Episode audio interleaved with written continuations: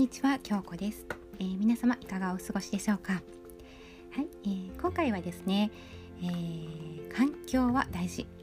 誰から学ぶかも大事。ということについてお話ししたいと思います、えー、今ですねうちの長女がですねバスケットをやってるんですけれども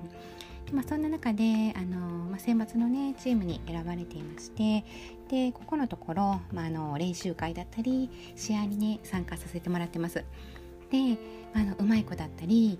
強いチームの子どもたちと、ま、一緒に練習するっていうのはやっぱりねとても楽しいみたいででかつですね、え、たくさん教えてくれるねとてもいいコーチもいて学んでいることバスケットしていることがとてもね楽しいようです、まあ、そしてねこう何より楽しいっていうのはね楽しいが楽しいを呼びますよね。ですので吸収速度もね全然違っててでさらにねうまい子たちが集まっているので、まあ、コーチが一つ言うと3にでも4にでもなるっていうようなねそんな状況がねすごく楽しいようです。であのー、実はね中学校ですね彼女の通っている中学校では、実は指導者にちょっと恵まれてなくてですねで練習量であったり、ま、練習の質もこう低い状態でね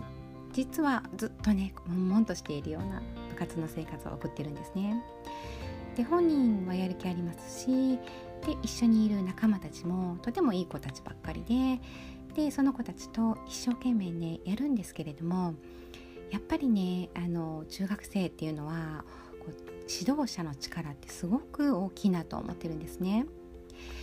なのでこう本人たちは一生懸命やろうとしているけれども教える側の知識だったり競技レベルがやはりねそれほどないとやっぱりね子どもたちの競技にも影響は出るんですね。でこれは私もね同じようにバスケットしてまして、えー、むしろね私は逆に指導者のおかげで恩恵を受けたっていう方なんですね。で実際自分が中学生の時に一生懸命バスケットしていてで先生からすごい教わってでチームも強くなってで他のねチーム見てみるとこう先生たちの言ってることがねやっぱりねあそれじゃあダメだろうなってね中学校中学生ながらにも分かるようなねなんかそれぐらい指導者のスキルっていうのはすごくね大きいなと思っています。なのでこう娘から日頃のね練習内容を聞いたりするとあやっぱりね先生そんなに知らないんだなとは思うんですけれどもただ、まあ、中学校ってねこう先生たちもボランティアで部活のね、えー、顧問をしてくださっているのでもうねそれはね本当にありがたいというしかないので、まあ、先生にどうのこうのってね言うつもりは全くないんですけれどもただ、まあ、そこに差が出ることっていうのはしょうがないんですけれどももったいいなと思うことも、まあ、事実でもあります。まあ、ただ、えー、中学校生活は、えー、部活だけがね全てではないので、あ、あの仲のいい仲間だったり、まあ、クラスのお友達だったり、まあ、学校生活全般ですよね、まあ、そういったものがとてもうまくいっているのでそこはねとてもありがたく思っています。はい、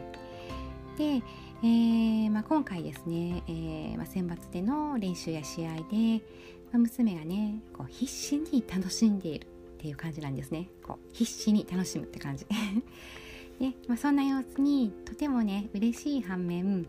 まあ、あの普段の学びの少なさに残念な気持ちもあるっていうところが、まあ、現実ではあります。まあ、ただねこう中学はね選べないっていうとこもありますし、まあ、あの私立に行くとかそういった選択肢もあってね、えー、まあ、ミニバスの時の一部の子たちは私立にも行ってますし、ま公立のね中学校でもね学校選択制っていうのもあるので、ま本当はねもっとね選択はあるという意味ではあるんですね。まそれをしてこなかったっていうのも事実なんですけれどもただこの先高校を選ぶとか何をしたくてどうやっていきたいかはこれからは自分で選択して選んでいけることでもありますよね。今回、環境と指導者の力がいかに大切かっていうのは彼女自身が目の当たりにしていることなんですね。彼女自身がやっぱりそこはすごく思っていること感じていることでもあるんですねなのでは今後ですねどうなりたいかを決めるのはねやっぱり自分でどうなっていくかのために何を選んでいくのかも自分なんですね。でそういったことを、まあ、中2の時点でね今知れたのが良かったとね思えたらいいなとねとても思います。はいどこまで思ってるかはねまだわからないですけれども、まあ、あの自分が大好きで一生懸命頑張っているねバスケットに対してやはりいろんな思いを持ったっていうことは事実ですので今後ですねこう彼女の中に環境だったり学ぶ人に対しての意識がね何かしらできたんじゃないかなと思います。で、まあ、そうやって自分でどうなりたいかをねこう選べるっていうことは、まあ、その方がね絶対今後の人生においてね楽しいしとてもね充実するものだと思うからなんですね。で、まあ、あの子供を通してもなんですけれども大人だってねそうなんですねやっぱりね。家庭があっても仕事があっても進む先は自分でね決められますしいくつになっても選んでいけるものなんですね後で人生を振り返った時にこうしていればよかったというよりねこうやってきてよかったと思えるように今からでもいつからでもスタートは目の前にあるんですよね。でそしてそのために一番成長できる方法があるんですね。でそれは何かと言いますとまあね、先ほどから言ってることなんですけれども環境と誰から学ぶかというのをねうまく選択することができるようになれば人生ねとってもねハッピーになれると思います。まだね子供ならまだしも大人は自分たちで選んでいけると思うんです。ですので今いる場所よりももっとね楽しい道を選びたいと思うんでしたらそこにふさわしい環境っていうのをやはり探してきてもらってでその中でもどの人から学んだらいいかここでねすごい差がつくと思います。また逆を言えばここでうまくね選ぶことができればあなたはねこう楽ちんって言ったらね とてもね、えー、何でしょうずるく聞こえるかもしれないんですけれども人生をね楽しくねうまくね早くねハッピーになれるコツだと思いますので是非何かしら目指したいものがあるならね環境と誰から学ぶかっていうところを視点に選んでいただければと思います。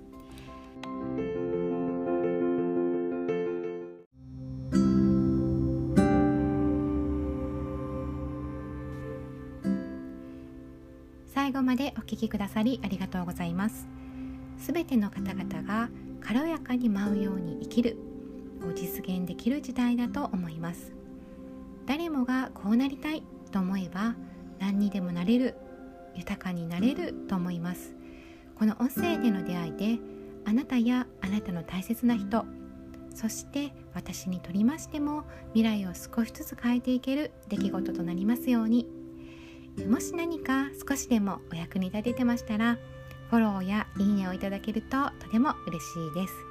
またですねご質問がありましたら是非詳細欄にある公式 LINE の方にご登録いただきご質問いただければとても嬉しいですありがとうございました。